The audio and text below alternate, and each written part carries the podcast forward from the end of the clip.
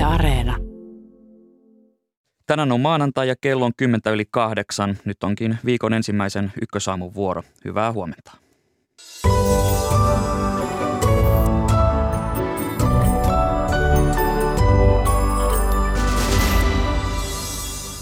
Venäjän hyökkäyssota Ukrainassa jatkuu ja viikonlopun aikana tulitukset Saporitsan ydinvoimalan lähellä ovat jatkuneet. Otamme yhteyden Ukrainaan heti lähetyksen aluksi.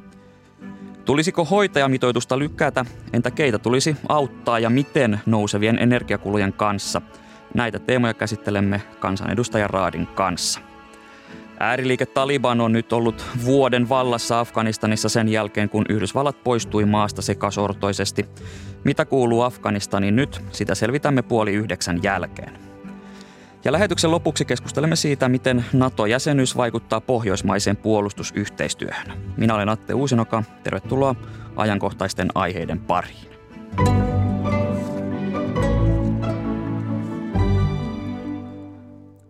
Ukrainassa taistelut jatkuvat. Britannian mukaan Venäjä vahvistaa nyt joukkojaan Etelä-Ukrainassa ja kansainvälisen yhteisön huomio kiinnittyy Saborishan ydinvoimalaan.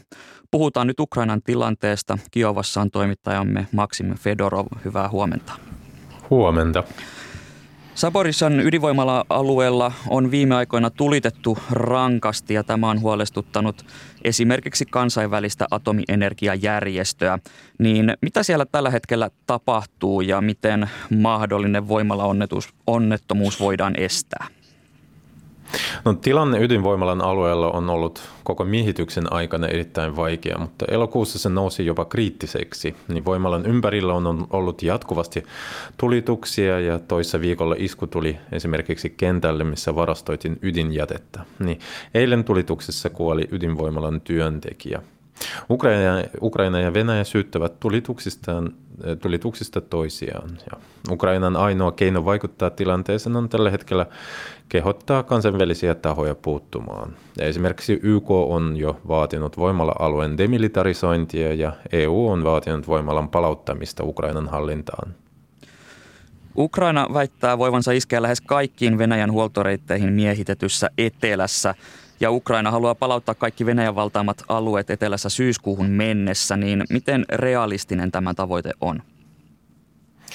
No miehitettyjen alueiden vapauttaminen on edelleen Ukrainan sotilaallinen prioriteetti. Mm, se, että suunnitelmista, näistä suunnitelmista kerrottiin julkisuuteen, niin saattaa olla strateginen teko, koska Ukraina ei ole tällä hetkellä kykenevä minkä suuren vastahyökkäyksen, ja se jatkaa sellaista omanlaista hyökkäystä ja säästää samalla sotilaidensa henkiä. Se iskee Venäjän tärkeisiin huoltoreitteihin esimerkiksi tuhoamalla siltoja ja asevarastoja. Ja toivena on tietysti, että Venäjän huolto, huoltotoimitukset vaikeutuvat niin, että se joutuu tekemään jälleen kerran sellaisen hyvän tahdon eleen ja vetäytyy etelä, etelästä. Ja, mutta onnistuuko Ukraina tavoitteissaan juuri syyskuuhun mennessä, niin sitä on tässä vaiheessa vielä vaikea arvioida. Toimittaja Maksim Fedorov, itäisessä Ukrainassa Piskin kaupungissa on käyty taisteluja ja tämän alueen sanotaan olevan hyvin tärkeä venäläisille, niin miksi tämä alue on, on niin tärkeä venäläisille? No itse asiassa Piske on aika pieni taajama Donetskin laidalla, mutta sen strateginen merkitys johtuu siitä, että sieltä alkaa Donetskista länteen johtava M04 valtatie, jota kautta tulee, tulee Ukrainan armeijan toimitukset, niin Piskissä käytiin kiivaita taisteluja vuosina 2014-2016, joten sinne ei jäänyt itse asiassa lähes ollenkaan siviiliasukkaita mutta tämän asu, asutuskeskuksen ö, piennuus ja koko, niin se, se kertoo aika paljon siitä mittakaavasta, mistä nyt taistellaan idässä, että nämä liikkeet on aika pieniä. Ukrainalainen vilja, se pysyy otsikoissa ja nämä viljakuljetukset ovat puhuttaneet paljon tässä viime aikoina ja nyt puhutaan, että ensimmäinen alus olisi vihdoinkin lähestymässä määrän päätä. Niin miten hyvin nämä vientisopimukset ovat pitäneet? No toistaiseksi sovittu turvallinen kulkuväylä on pitänyt, mutta se on myös Venäjän intresseissä, koska, äh, koska nämä toimitukset, mihin, äh, nämä maat, mihin nämä toimitukset niin, on, on, on äh, nyt matkalla, niin ne on joko neutraalia tämän sodan suhteen tai sitten ne on Venäjän puolella – ja toistakymmentä laiva on jo lähtenyt Ukrainasta, itse asiassa seitsemään Afrikan ja Lähi-idän maahan. Kuten sanoit, ensimmäinen alus lähestyy nyt määränpäätä, eli syyrialaisen Tartus-nimisen kaupungin satamaa. Ja sen lisäksi YK on lähettänyt Ukrainan rahtialuksen hakemaan Etiopialle tarkoitettua viljaa. No tähän loppuun vielä. Viime viikolla puhuttiin paljon nämä räjähdykset krimiläisellä sotilaslentokentällä, niin mitä näistä tapahtumista tällä hetkellä tiedämme? No me ollaan näiden räjähdysten tapauksessa sellaisessa jännässä tilanteessa, että Ukraina ei voi ottaa niistä vastuuta, eikä Venäjäkään voi syyttää niistä Ukraina. Joten Venäjän virallisen tulkinnan mukaan syynä oli paloturvallisuuden laiminlyöminen, mutta asiantuntijat pitävät todennäköisimpinä kahta versiota. Se oli joko sabotaasi tai Ukrainan tekemä rakettiisku. Länsimaat ovat tosin jo ehtineet kieltää toimittaneensa tällaisen iskun sopivia asetyyppejä Ukrainalle, mutta Ukraina on voinut kyllä käyttää myös omia vanhempia raketteja, esimerkiksi Grom 2 tai Neptuneita. Toimittaja Maksim Fedorov, kiitokset näistä kommenteista sinne Kiovaan.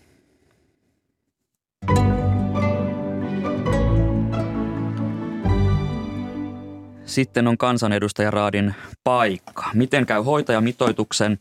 Entä miten energian hinnannousu saadaan kuriin? Näistä puhumme seuraavaksi. Tervetuloa Ykkösaamun perussuomalaisten kansanedustaja Leena Meri.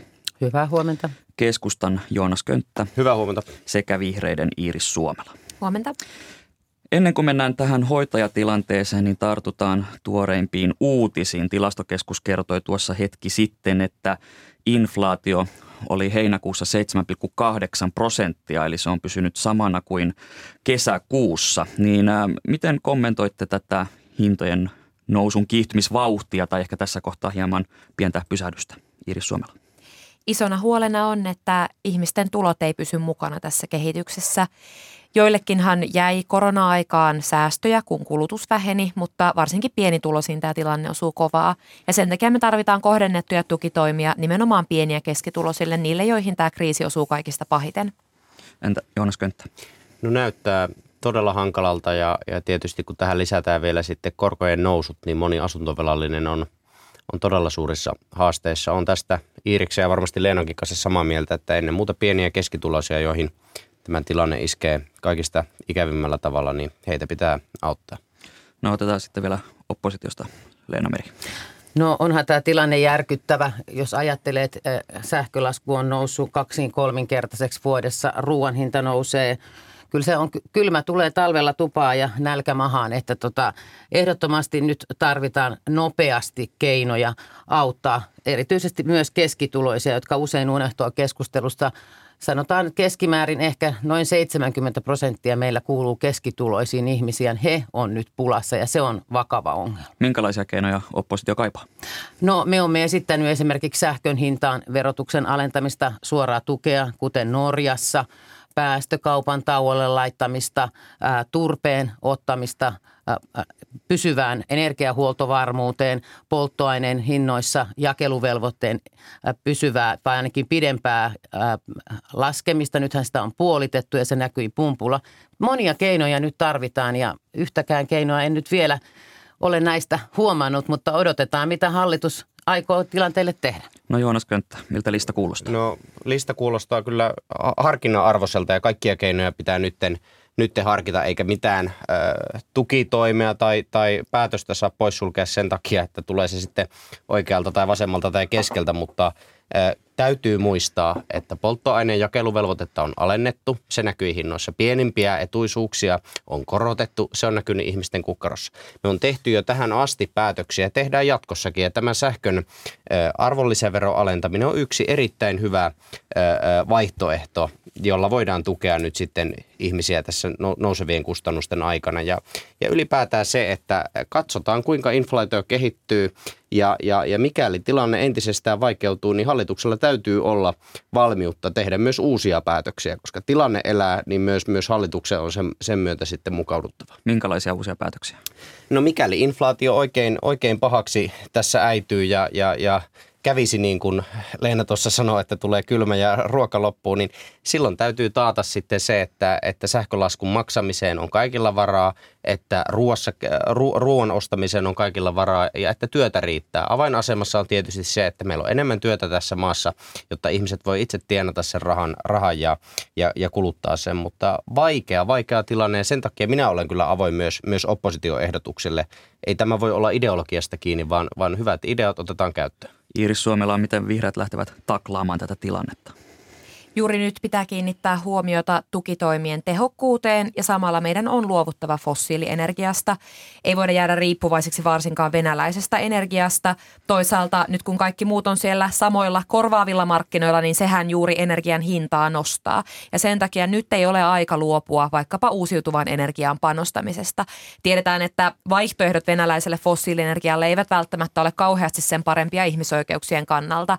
Meillä on vaihtoehtoina vaikkapa Arabiemiraatit, Saudi-Arabia, Venezuela. Emme me myöskään näistä maista halua olla riippuvaisia. Pahimmillaan sekin käy uudestaan kukkarolle, jos nyt heittäydytään sitten näiden maiden syliin. Eli sen takia ilmastotoimia on tehtävä samalla ja varmistettava, että mahdollisimman moni suomalainen pystyy korvaamaan vaikkapa sen sähkölämmityksen tai öljykattilan, ison dieselauton, sitten sillä edullisemmalla kestävällä vaihtoehdolla. Tähän on annettu suoraa tukea, mutta suoraa tukea tarvitaan lisää. Samalla on ehdotettu myös vaikkapa energiarahaa ja uusia indeksikorotuksia perusturvaan, eri hyvin laajaa keinovalikoimaa, mutta mahdollisimman tehokasta sellaista. Nämä veroalet voisivat pahimmillaan kohdentua niin, että kuluttajan hinta ei alene, mutta suuryhtiöt käärivät mm-hmm. voitot. Nyt lyhyesti könttä ja sitten vielä meri. Niin, no, tämä polttoaineen jakeluvelvoite kyllä kohdentui oikein hyvin ja, ja sillä saatiin, saatiin tuota polttoaineiden hintoja alaspäin, mutta siis olen erittäin kiitollinen siitä, että meillä on Suomessa investoitu energiaan, kotimaiseen energiaan. Mm. Meillä avautuu toivottavasti eh, piakkoin Olkiluoto kolmonen, meillä on ydinvoima ydinvoimaa, meillä on bioenergiaa, pu, puuta hyödynnetään, meillä on uusiutuvaa energiaa. Meidän tilanne on monin paikoin parempi kuin Euroopassa, mutta kyllä kotimaiseen energiaan pitää jatkossakin panostaa paljon, paljon nykyistä enemmän. Leena Meri. Äh, joo, tämä ei nyt ei missään tapauksessa saa olla aika, jolloin me mennään ideologia edellä, vaan nyt pitää mennä realismi edellä. Olen iloinen esimerkiksi, että tasavallan presidentti Niinistö totesi, että ilmastonmuutos ei, se ei odota, mutta ei odota nälkäkään, eikä se, että ihmisille tulee kylmä. Eli tilanne on nyt se, että muun muassa Saksa on, nostaa hiilivoima, hiilivoiman käyttöä. Meillä on nyt kriisi päällä, meillä on Euroopassa energiasota. Nyt on aika myöntää se, että ihmisten perustarpeista tulee huolehtia, eli että on ruokaa ja lämpöä tuvassa. Ja silloin nämä ideologiset äh, hankkeet pitää jättää sivuun. Tilanne on vaan se, että päästökauppa äh, hinnoittautuu sen kal- äh, kalleimman ja saastuttavimman energian mukaan ja silloin se nostaa sitä energian hintaa. Ja, ja tuota noin, niin tuo, että Suomella sanoi, että voi, voi vaihtaa lämmitysmuotoja ja voi ostaa sähköautoa tai muita.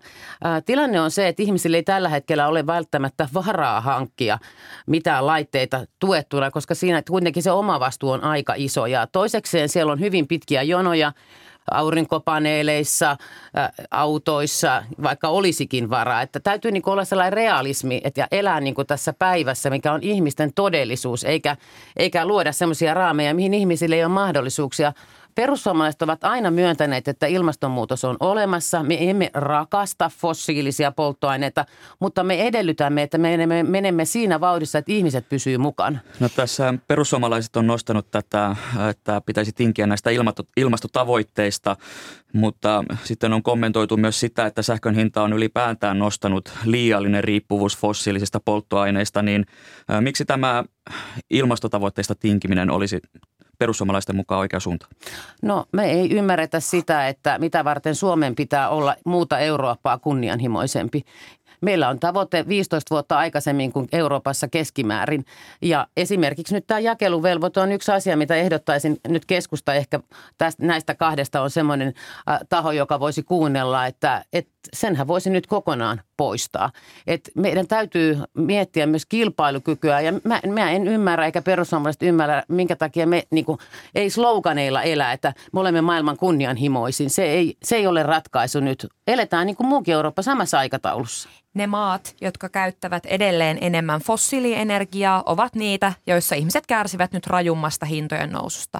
Kun taas Suomi ja muut Pohjoismaat, joissa on aikaisin panostettu uusiutuviin, täällä hinnan nousu on vähäisempää, suomalaiset pärjäävät paremmin. Mm. Tämä näkyy vaikka inflaatioluvuissa. Saksassa puhutaan paljon korkeammasta hintojen noususta.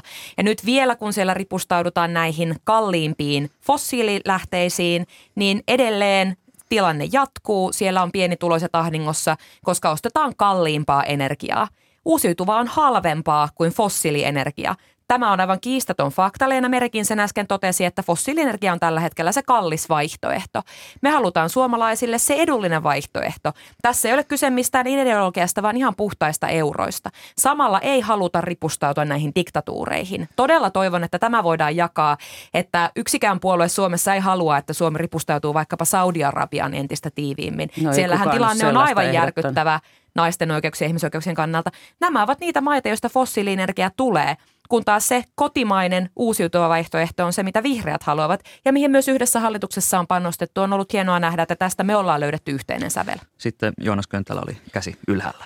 No joo, täytyy vaan todeta se, että, että kun me on panostettu kotimaisiin energiantuotantokeinoihin sekä sähköön että lämmitykseen, niin, niin sen takia ja siitä syystä kiitos edellisille hallituksille – meillä on nyt mahdollisuus siihen, että, että meidän hinnat ei yhtä, yhtä paljon nouse. Mm. Vaikka ne paljon nouseekin, en yhtään väheksy sitä, mutta meillä on ydinvoimaa, biomassaa muun muassa ja, ja sen takia tilanne on parempi. Mutta tässä hetkessä ja, ja nyt kun ajatellaan tulevaa talvea, niin ei me mitään massiivisia – uusinvestointeja saada näin nopeasti rakennettua, joten on selvää, että ihmisten sähkölaskujen kohtuullisuutta, sitä, että ne on kohtuullisia, pitää valtion tukea ja sen takia muun muassa se sähkön arvonlisäveroalennus voisi olla yksi hyvä keino. Hyvin lyhyesti Leena Meri. Niin, Suomessahan on noin 80-90 prosenttia varmasti on tällä hetkellä uusiutuvalla energia, uusiutuvaa energiaa ja, ja tota, me voitaisiin aivan hyvin asettua samalle tasolle kuin muu Eurooppa ja nostaisin vielä tämän turpeen hyötykäytön, jota tämä hallitus on hyljeksinyt, että katson keskustaan, että otetaan se meille pysyväksi energiapalettiin ja tehdään siitä uusiutuva, kuten Ruotsissa. Siirrytään energiasta sitten tähän hoitajatilanteeseen. Tämä hoitajamitoitus, se on herättänyt viime aikoina keskustelua ja tämä mitoitus on siis muuttumassa niin, että huhtikuussa hoitaja, hoitajia pitäisi olla kymmentä vanhusta kohtaan seitsemän. Ja hankalaksi tietenkin tämän on tehnyt se, että hoitajia ei tahdo riittää tälläkään hetkellä.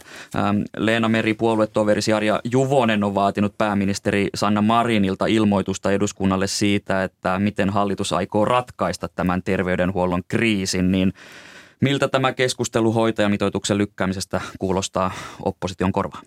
No perussuomalaisille se kuulostaa siltä, että aivan kun taas tullut yllättäen ennen eduskuntavaaleja kaikki puolueet olivat sitä mieltä, että tälle täytyy tehdä jotain ja yhdessä tuumin muutama vuosi sitten säädettiin tämä sitova hoitaja, hoitajamitoitus ja täytyy muistaa, miksi siihen tultiin. Tultiin sen takia, että siellä oli liian vähän hoitajia, muistisairaat oli heitteillä ja hoitajat ylikuormitettu, ei ollut riittävästi työkavereita.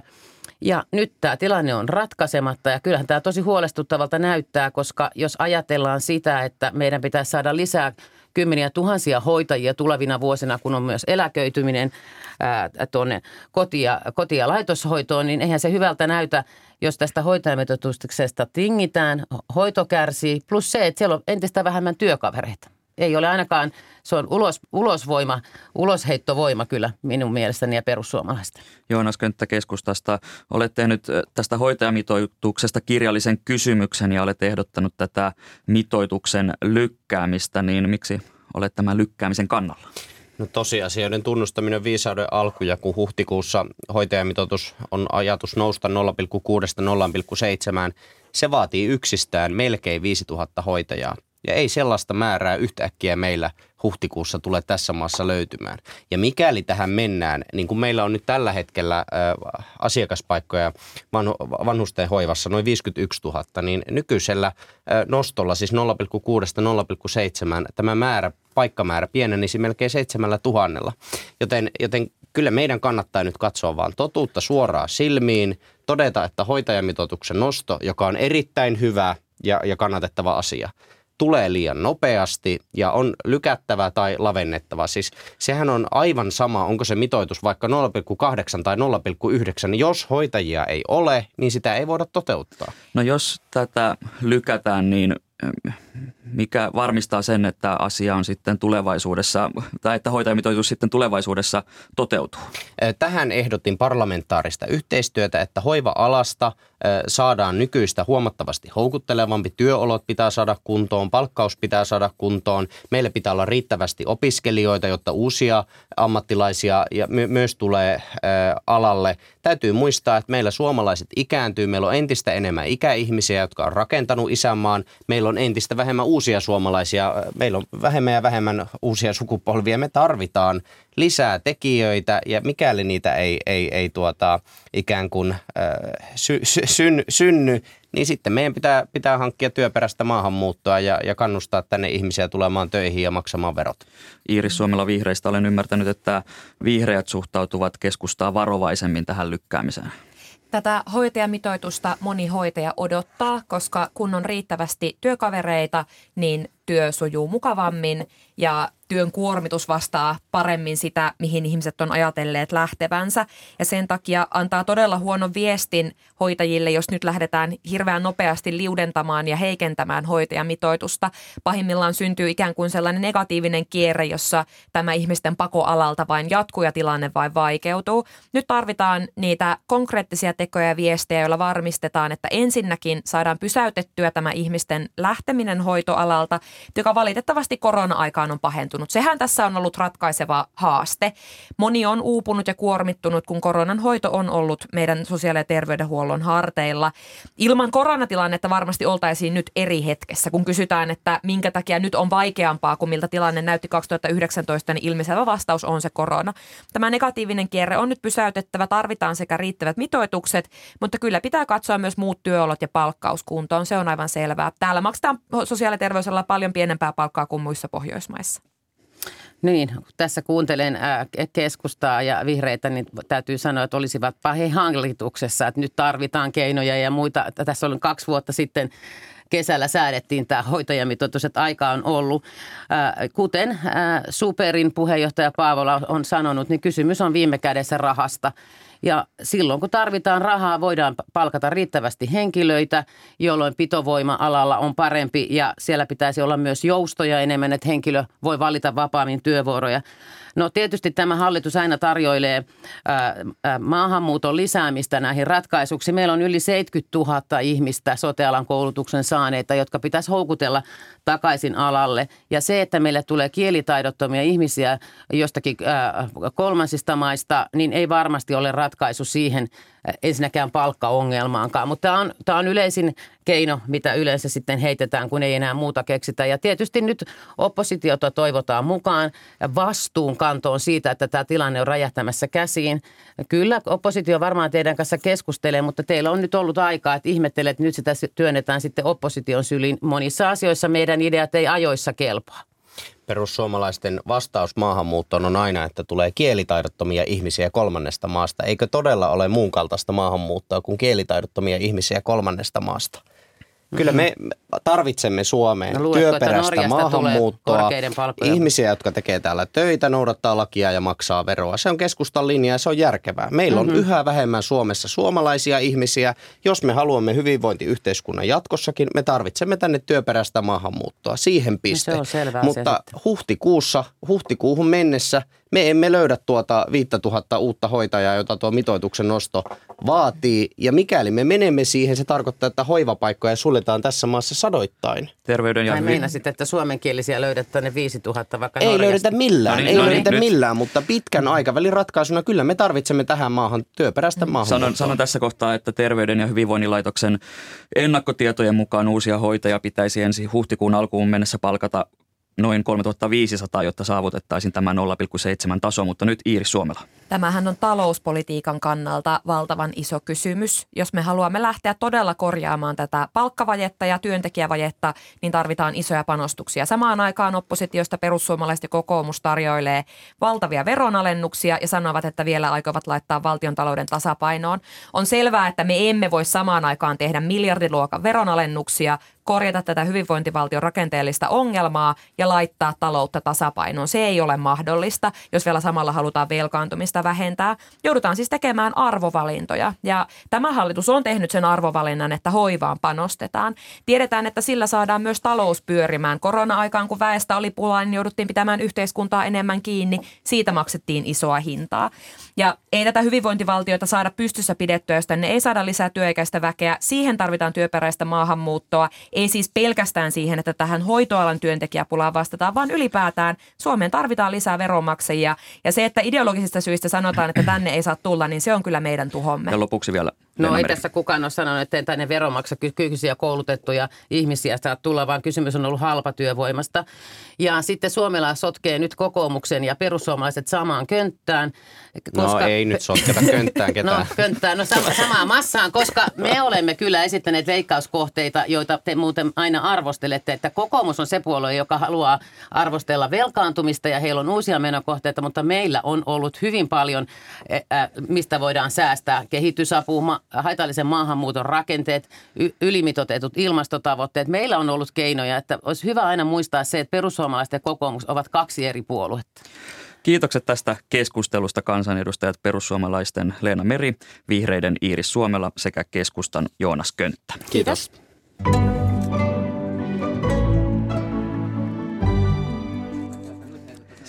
Sitten, sitten Suomesta Afganistanin uskonnollinen ääriliike Taliban on pitänyt valtaa Afganistanissa sen jälkeen, kun Yhdysvallat poistui vuosi sitten maasta sekasortoisesti. Toimittajamme Maija Liuhton maan pääkaupungissa Kabulissa. Hyvää aamupäivää. Huomenta. Yhdysvallat syrjäytti Talibanin vallasta parikymmentä vuotta sitten, mutta ääriliike täytti jälleen Yhdysvaltain jättämän valta tyhjiön. Niin minkälainen Taliban siellä tällä hetkellä on vallassa? Tästä on keskusteltu hirveän paljon, että onko Taliban muuttunut vai ei. Pintapuolisesti voi sanoa, että Taliban on todellakin muuttunut, eli enää TV ei esimerkiksi ole kielletty niin kuin 90-luvulta Taliban esiintyy itsekin mediassa, antaa TV-haastatteluja ja naisille on jossain määrin jätetty enemmän tilaa, eikä täällä kaduilla näy, että naisia pakotettaisiin burkkiin, vaikka tällaista Taliban on, on sanallisesti äh, ohjeistanutkin. Mutta sitten jos mietitään Talibanin ideologiaa ja heidän suhtautumista ihmisoikeuksiin ja demokratiaan, niin siinä ei kyllä ole muutosta tapahtunut. Ja samalla kuitenkin Talibanin sisällä on paljon eri, eriäväisyyksiä, varsinkin mitä tulee tyttöjen koulutukseen. Siellä on erilaisia mielipiteitä asiasta, mutta kuitenkin loppujen lopuksi liikkeelle tärkeintä on yhtenäisyys eikä lännen hyväksyntä. Miten tämä Talibanin vallassaolo näkyy ihan siellä kansalaisten arjessa? Se riippuu hyvin paljon siitä, keneltä kysyy. Eli täällä pääkaupungissa se varsinkin ehkä naisten elämässä näkyy siinä, että, että monilta hallinnon työpaikoilta naiset on pyydetty jäämään kotiin.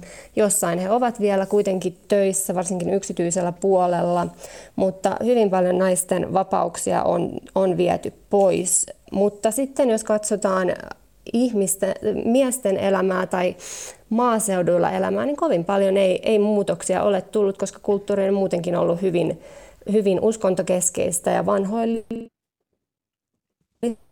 mutta, mutta kaupungeissa kyllä näyksiä. Ja sotaisilla alueilla ihmiset on, on tyytyväisiä siihen, että sota on loppunut.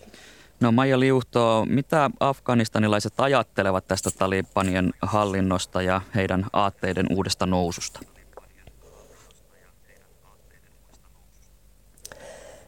Afganistan on aina ollut hyvin vanhoillinen maa, joillain alueilla jopa äärivanhoillinen. Ja Talibanilla on, on jonkun verran tukea kuitenkin tuolla etelässä, Pataani-alueilla ja idässä, mutta sitten jos katsotaan kaupunkeihin tai pohjoisiin, varsinkin näiden etnisten vähemmistöjen joukkoon, niin siellä Talibania kyllä vastustetaan. Siinä on kyse siitä, että, että kaupungeissa ollaan ehkä enemmän länsimielisiä, hieman, hieman modernimpia ja sitten toisaalta täytyy muistaa, että kyseessä on myös 40 vuotta kestänyt sisällissota.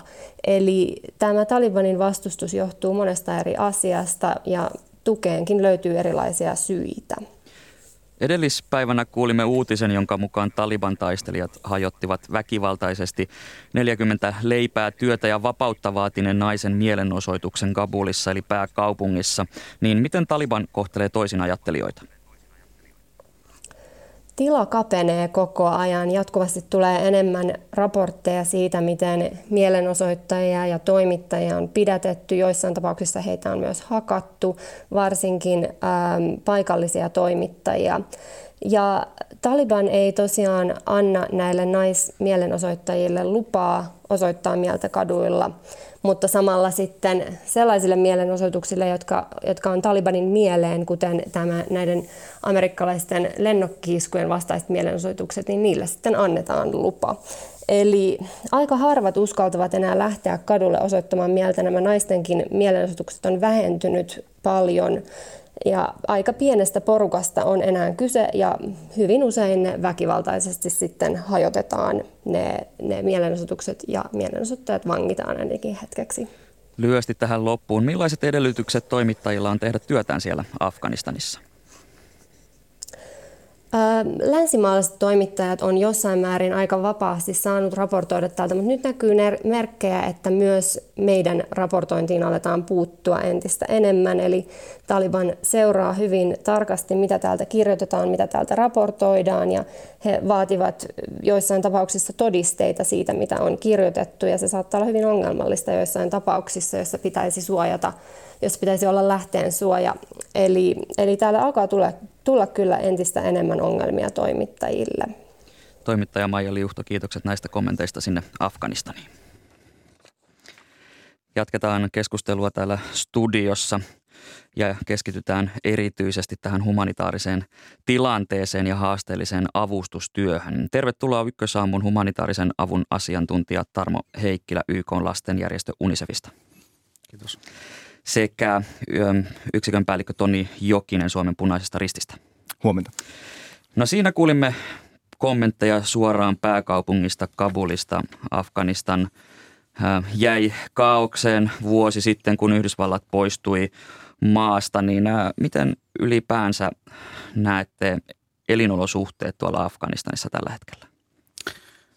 Humanitaarisen avun tarve on tosiaan kasvanut Afganistanissa myös viimeisen vuoden aikana tilanne on, on vaikea osin sen vuoksi, että hallinnon vaihtuessa kansainvälinen rahoitus, joka pitkälti ylläpiti palvelusektorin, julkisen sektorin peruspalveluita, romahti täysin ja ihmiset jäi ilman, ilman palveluja, mutta osin myös sit muistakin syistä johtuen, että, että esimerkiksi ähm, maata kohtelee tällä hetkellä sen historian yksi pahimmista kuivuuskausista. Maanjäristys oli tuossa kesäkuussa tämän tyyppistä ilmiötä tietysti vielä vaikeuttaa tilannetta entisestään.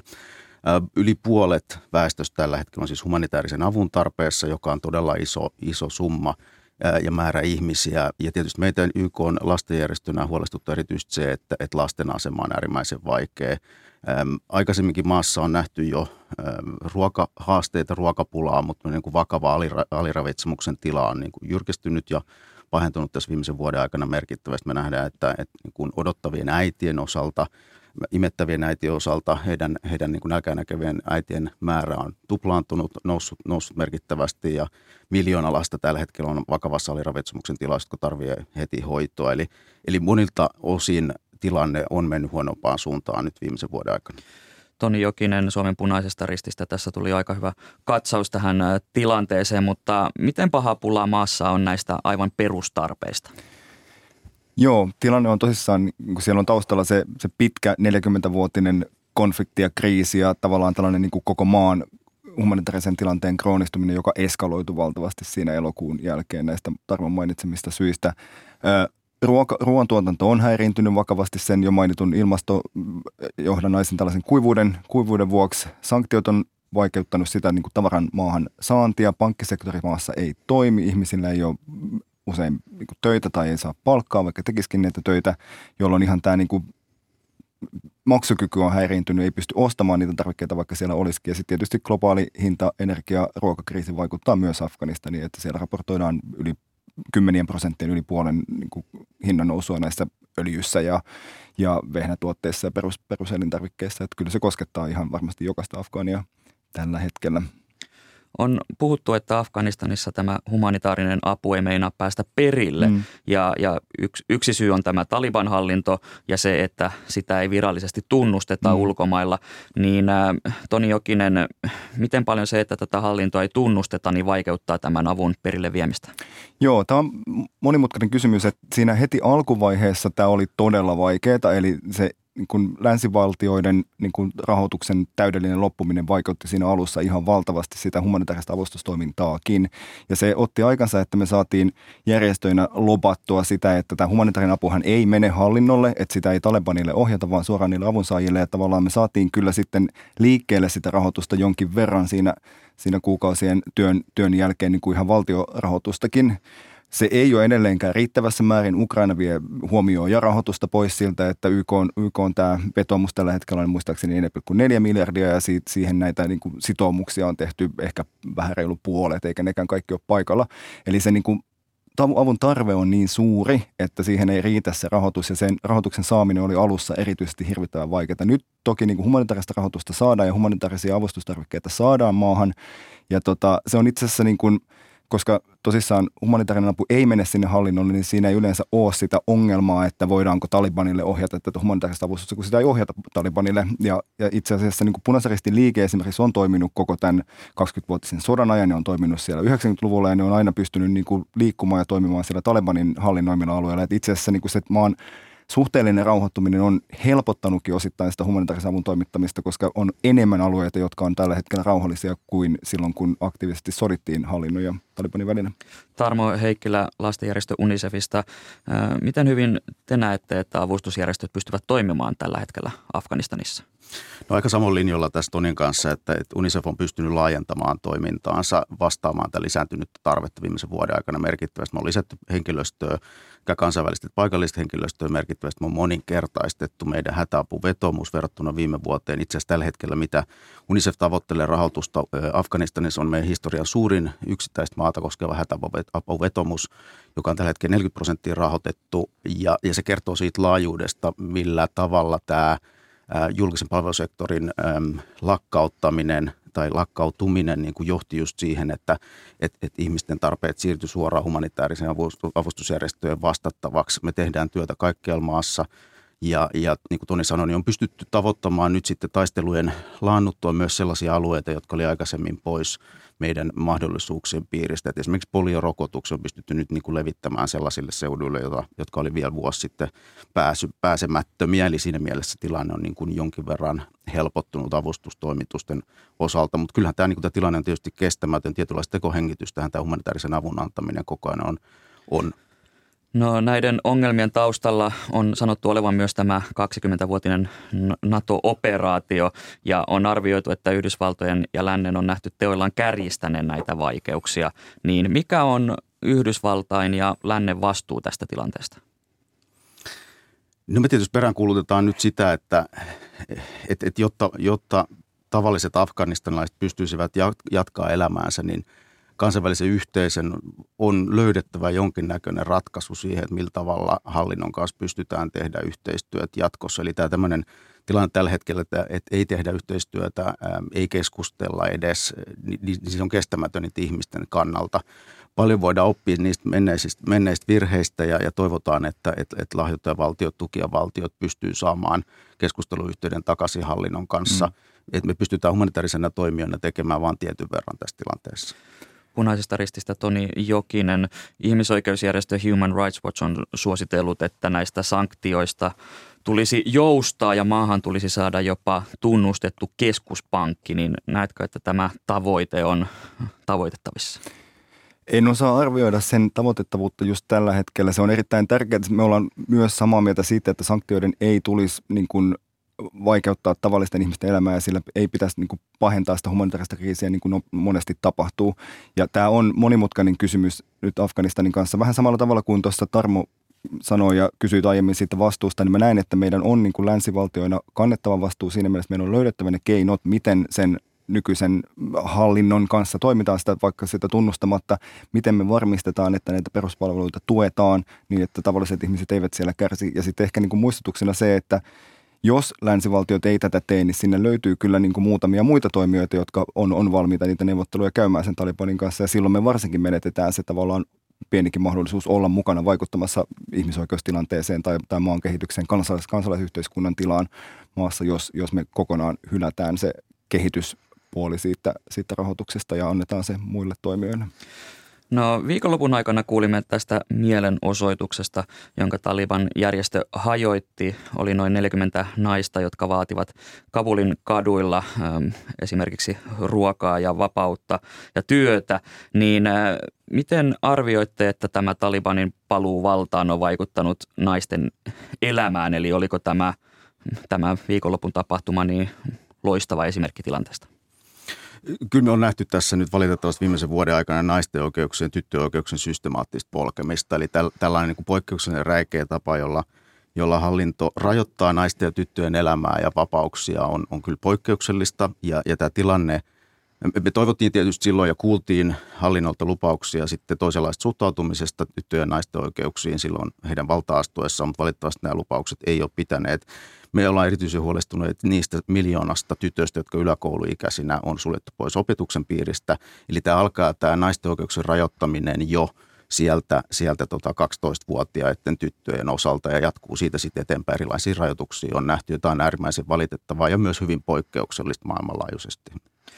No tämä, kuten tässä tuli hyvin esille, niin Talibanin uusi nousuvaltaan on herättänyt erityisesti pelkoa juuri naisissa ja tytöissä, niin äh, silloin viime vuoden aikaan, kun tämä vallanvaihto tapahtui tai valtaan nousu tapahtui, niin puhuttiin, että Taliban on uusiutunut ja modernimpi mm. kuin tällöin aiemmin, niin, niin äh, miten Toni Jokinen näet tämän tilanteen, että, että onko nyt vallassa uusiutunut Taliban? Niin, maailma on muuttunut myös tässä Talibanin ympärillä, että totta kai he, hekin toimii erilaisessa yhteiskunnassa kuin silloin 90-luvun alussa noustessaan valtaan viimeksi. Ja on selvää, Maijakin tuossa raportoi ansiokkaasti, että on, on eroja maan sisällä, on, on ihmisten suhtautumisessa eroja, on Taliban liikkeen sisällä eroja. Että kyllä siinä selvästi ei, ei puhuta enää sellaisesta monoliitista, joka toimii vain yhdellä tavalla. Ja tämä on ehkä just se kulmakivi siinä, että minkä takia on mahdollista löytää sellaisia tiettyjä keskusteluyhteyksiä ja tapoja niin kuin, niin kuin päästä dialogiin ja, ja keskustella ainakin perustavanlaatuisista kysymyksistä, niistä peruspalveluista ja sitten sitä kautta myös ihmisten niin kuin asemasta ja oikeuksista yhteiskunnassa laajemmin. Että kyllä mä näen, että maailmankin muuttuessa niin, niin ei, ei se yhteiskunta samanlainen ole kuin silloin 90-luvulla. Tilanne maassa on, on hyvin vakava ja YK-alaisen maailman ruokaohjelman mukaan yli 8,7 miljoonaa afganistanilaista on riittämättömän ruoan vuoksi hätätilanteessa. Niin Unicefista Tarmo Heikkilä, minkälaisena näet Afganistanin lähitulevaisuuden? No kyllä ruokakriisi erityisesti on, on vakava asia. Se on tietysti niin kun ruokaturvattomuus on ollut jo pitkään vaivannut Afganistanita ja täysin uusi ilmiö, mutta se, että se eskaloituu nyt näin, näin rajuksi ja näin laaja-alaisesti väestöä koskevaksi, niin kertoo niin kuin tietysti siitä systeemisestä epäonnistumisesta ylläpitää ruokaturvajärjestelmää ja myös, niin kuin Toni mainitsi tuossa, niistä talouden eri eri romahtamisen eri indikaatioista ja köyhyyden lisääntymisestä. Me nähdään niin kuin lasten kannalta erityisesti erittäin huolestuttavana se, että perheet joutuvat tosi epätoivoisin teoin hankkimaan rahaa ostaakseen ruokaa. Että puhutaan jopa lasten myymisestä, sisäelinten myymistä, lasten tarjoamisesta etuaikaisesti niin kuin tyttöjen morsiamiksi ja niin edelleen. Siis tällaisia hyvin niin kuin poikkeuksellisia tapoja, joilla ihmiset, ihmiset mm. niin kuin reagoivat tähän. Ja tämmöinen tilanne ei voi loputtomiin jatkua. Sitten vielä Toni Jokinen. Joo, eli se on tosissaan tämä niin kuin ruoka, ruokatilanne on se, se yksi huolettu, huolestuttava asia ja siihen tosissaan niin kuin myös tämä ilmastonmuutos on, on vaikuttanut. Tämä oli jo kuivuuskriisi oli jo alkamassa ennen kuin tämä Talibanin valtaan nousu tapahtui. Että siellä on niitä sellaisia Tarvon mainitsemia systeemisiä puutoksia koko siinä ruoantuotantojärjestelmässä, maanviljelyksessä ja, ja muussa, joihin pitää puuttua. Sitten toisaalta tämä terveydenhuoltosektorin niin kuin kestämättömyys, että se, se nähtiin jo ennen sitä valtaan nousua, että kun se rahoitus loppuu, niin se tulee romahtaa ja näin kävi. Ja nythän sitä teko hengittää me kansainväliset järjestöt maksamalla lääkäreiden ja hoitajien palkkoja ylläpitämällä sairaaloita ympäri maata. Että nämä on niitä kysymyksiä, mihin, mitä, millä me niin ylläpidetään sitä ää, ihmisenkien pelastamista, mutta myös sellaisia, mitkä pitää ratkaista sitten pidemmällä tähtäimellä muulla tavalla. Kiitokset keskustelusta kansainvälisen avun tuki- ja koordinaatioyksikön päällikkö Toni Jokinen Suomen punaisesta rististä sekä humanitaarisen avun asiantuntija Tarmo Heikkilä lastenjärjestö UNICEFista. Kiitos.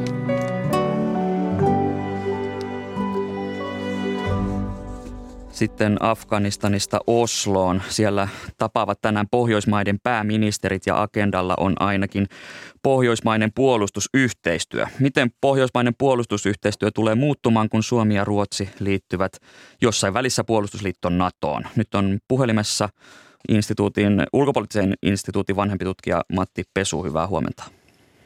Hyvää huomenta. Tänään siis Oslossa tapaavat Pohjoismaiden pääministerit sekä Saksan liittokansleri Olaf Scholz. Ja yhtenä pääteemana on pohjoismainen puolustusyhteistyö, muita teemoja uusiutuva energia ja merten suojelu. Minkälaisia odotuksia sinulla on tältä kokoukselta?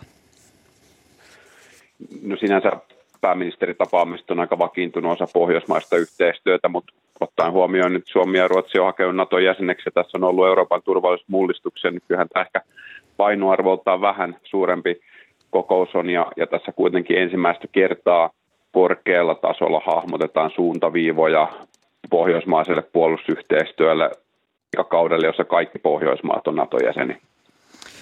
No jos ja kun Suomi ja Ruotsi liittyvät NATOon, niin kaikki Pohjoismaat ovat NATOn jäseniä, niin miten tämä tulee vaikuttamaan pohjoismaisen puolustusyhteistyöhön?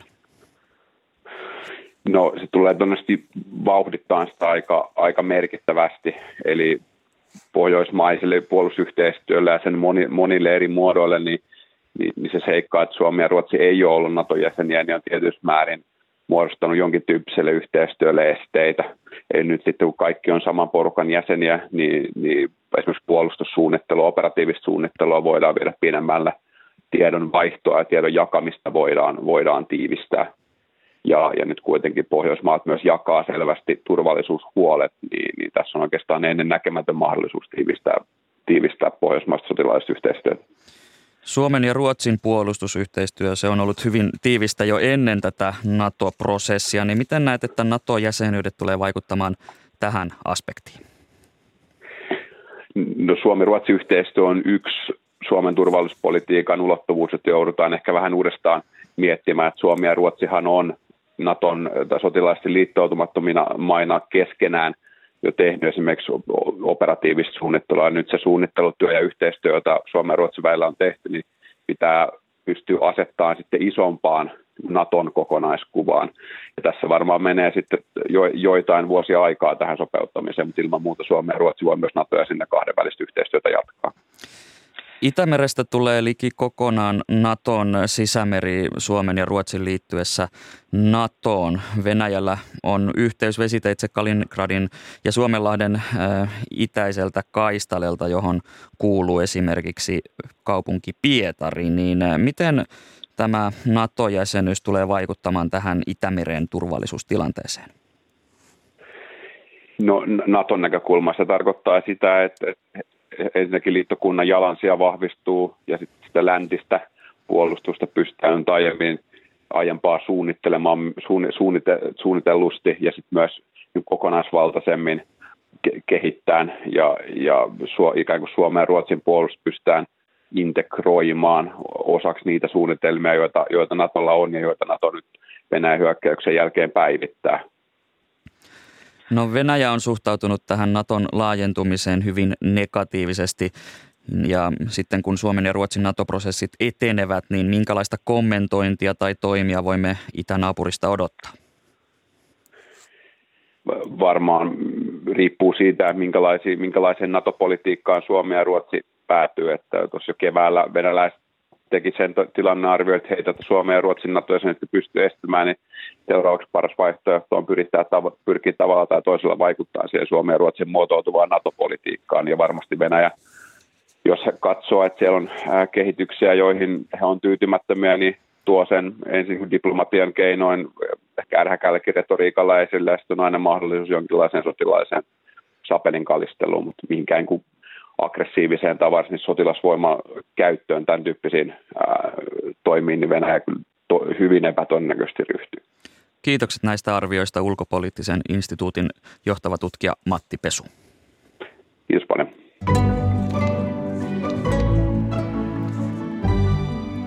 Tätä lähetystä ovat kanssani toimittaneet Kreta-Maria Kivio Aleksi Pöytäkangas ja Mikko Haapanen. Lähetyksen tuotti Hanna Juuti ja äänestä vastasi Tuomas Vauhkonen. Studion on saapunut Yle Radio 1 kuuluttaja Juha Salomaa. Hyvää huomenta. Huomenta. Mitä kanavan maanantai pitää sisällään? Esimerkiksi syyskauteen siirrytään sikäli ohjelmiston puolesta, että Politiikkaradio palaa tänään tuohon arkipäivän lähetyspaikalleen kello 13. Tänään pohditaan, mitä kaikkea sota kesä Ukrainassa on pitää sisällään. Parikin asiantuntijaa on Politiikkaradion Tapio Pajusen tentattavana. Ja sitten tässä aamupäivällä Vesku Loiri ikävään eilisen ääniohjelma 1040. Siinä haastattelu vuodelta 1985, jolloin muun muassa Uuna Turhapuro rooliaan Vesa-Matti Loiri ö, perkaa toimittajien kera. Kiitokset näistä vinkkeistä Juha Salomaa. Viikon ensimmäinen ykkösaamu on nyt loppumaisillaan. Minä olen Atte Uusinoka ja kiitän teitä seurasta, mutta nyt kohti uutisia.